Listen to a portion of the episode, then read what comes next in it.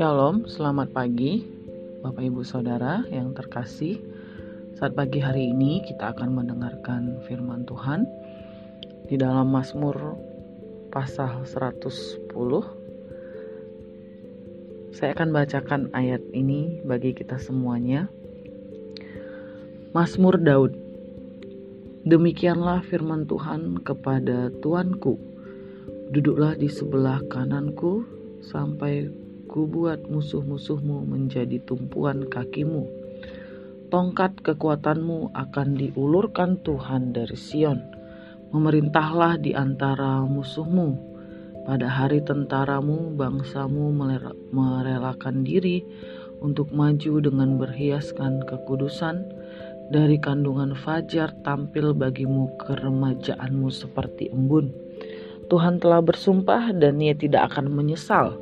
Engkau adalah imam untuk selama-lamanya menurut Melkisedek. Tuhan ada di sebelah kananmu, ia meremukkan raja-raja pada hari murkanya, ia menghukum bangsa-bangsa sehingga mayat-mayat bergelimpangan.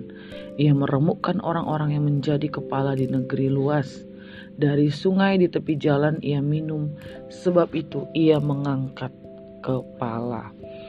Bapak Ibu, uh, Mazmur 10 110 ini adalah Mazmur yang cukup terkenal dan banyak dikutip di dalam Perjanjian Baru termasuk Petrus Yesus sendiri mengutip ayat ini karena pasal ini sedang menyatakan atau pasal ini adalah sebuah nubuat, pesan nubuat nubuat tentang akan adanya Mesias yang datang sebagai raja, sebagai imam untuk selama-lamanya di dalam ayat 4 dikatakan bahwa Mesias itu akan datang seperti imam untuk selama-lamanya dan dia juga adalah dikatakan raja ya dinobatkan menjadi raja.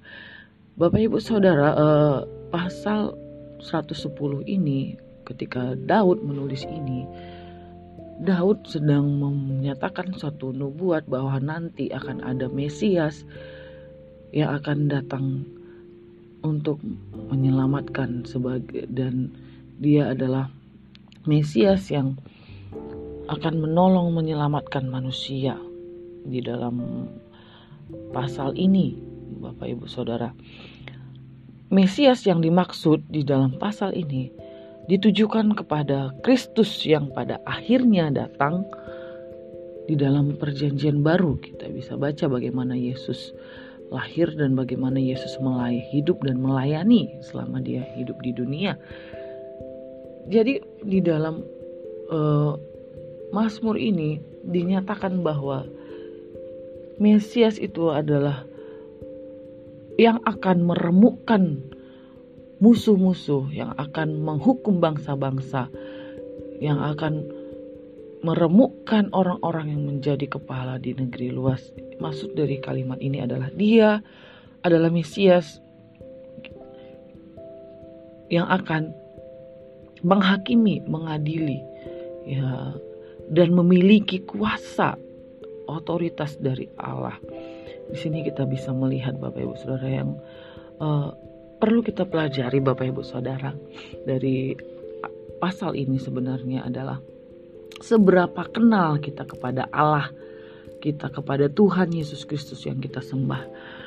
Seberapa kenal kita? Kalau kita bisa melihat perjalanan uh, Kristus di dalam perjanjian lama bukan hanya di kitab Mazmur 110 ini Bapak Ibu Saudara di dalam Daniel, di dalam Yesaya, banyak membuat tentang Mesias yang akan datang.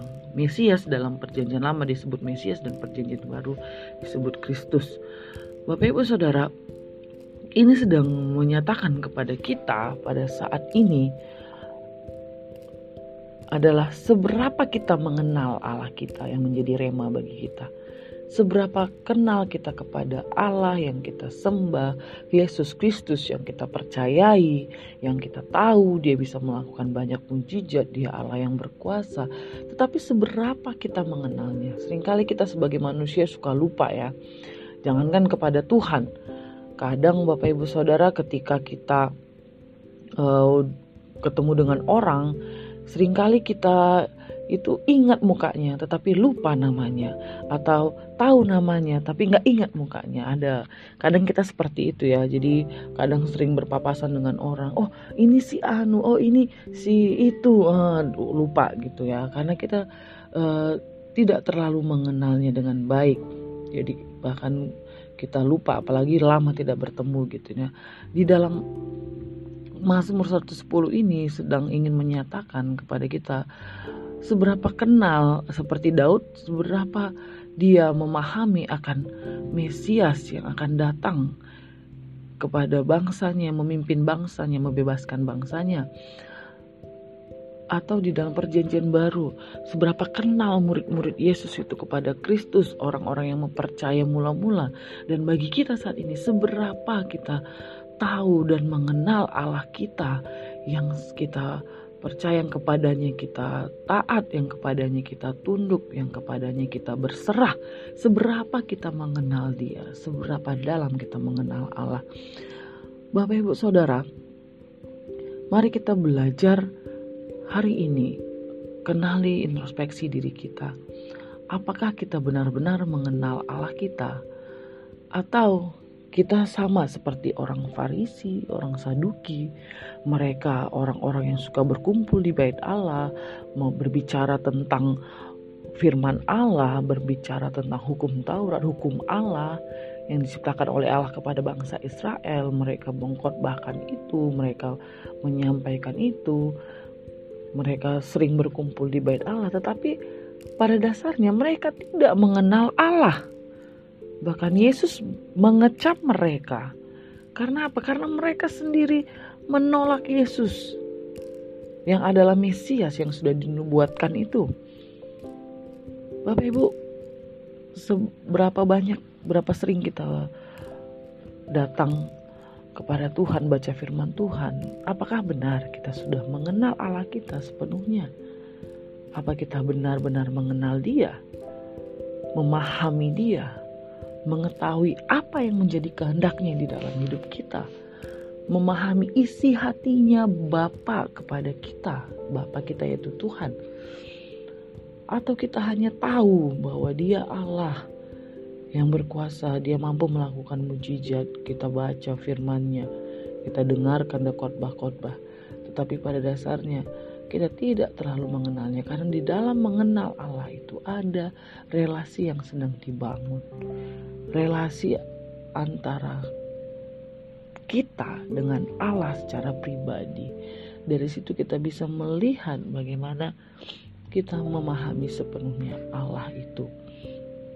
Di dalam Matius 22 ayat 41 sampai 46 di situ dikatakan, ketika orang-orang Farisi sedang berkumpul, Yesus bertanya kepada mereka, katanya, "Apakah pendapatmu tentang Mesias?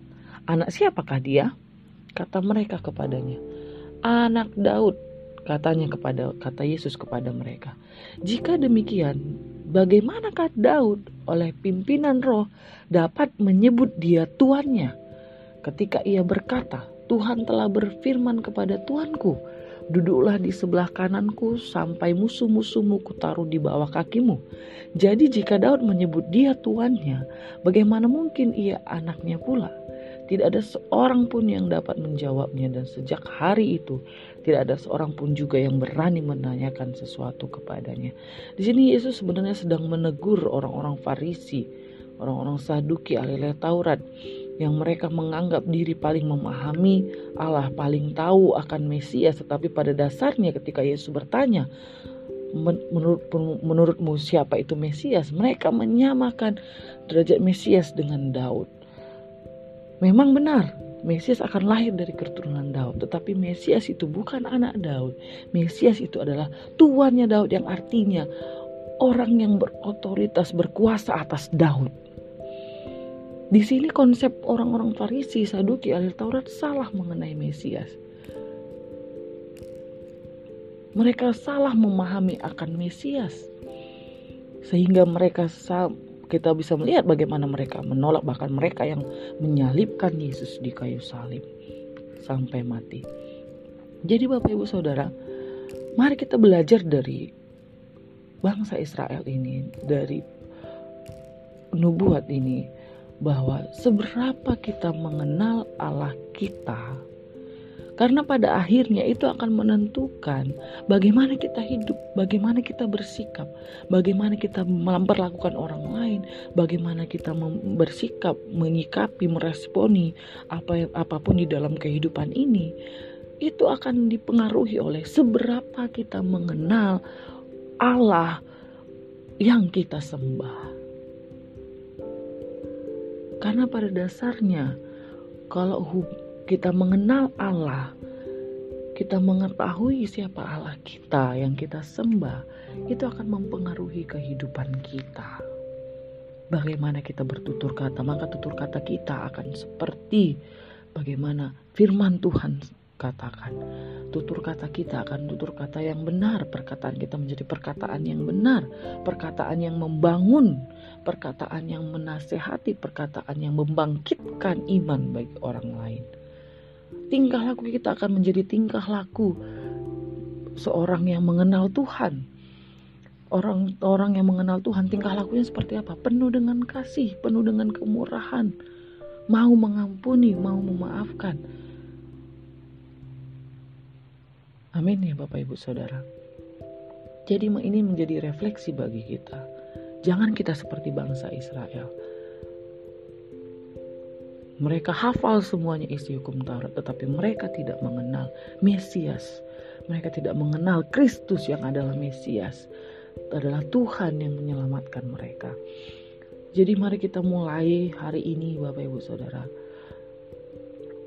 Mari kita mulai melihat, mari kita mulai mendengar, kita mulai membaca, bangun hubungan dengan Allah lewat doa-doa pribadi kita, lewat pembacaan firman Tuhan pribadi kita, atau lewat khotbah-khotbah yang di, di dalam komsel-komsel, di dalam gereja, di dalam YouTube, di mana pun kita mendengarkan.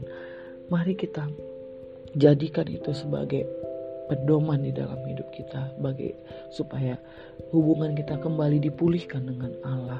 Mari buka hati kita, minta Allah untuk memulihkan kita, minta Allah untuk memberikan kita damai sejahteranya, sukacitanya, untuk membukakan mata rohani kita sehingga kita tahu apa yang salah di dalam diri kita, apa yang perlu diperbaiki dari dalam diri kita sehingga kehidupan kita akan memancar memancar keluar memancar dari seorang yang mengenal Allah. Oh, ini hidup orang yang mengenal Allah.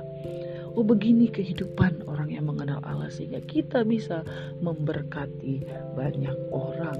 Kita menjadi saksi Allah. Kita menjadi berkat bagi orang lain. Amin Bapak Ibu Saudara. Sehingga kita menjadi orang-orang percaya yang menyenangkan Tuhan yang membanggakan Allah. Dan Allah mengatakan, inilah anak yang kukasihi, kepadanya lah aku berkenan. Amin Bapak Ibu Saudara. Kiranya firman Tuhan ini menguatkan kita semuanya untuk hari ini. Dan mari kembali perbaiki hubungan kita dengan Allah. Amin Bapak Ibu Saudara. Mari kita berdoa. Bapak yang baik kami bersyukur buat firman-Mu yang datang bagi kami. Kiranya firman-Mu ini semakin meneguhkan kami Tuhan. Terima kasih Bapak, terima kasih Yesus di dalam nama Yesus kami berdoa. Haleluya. Amin.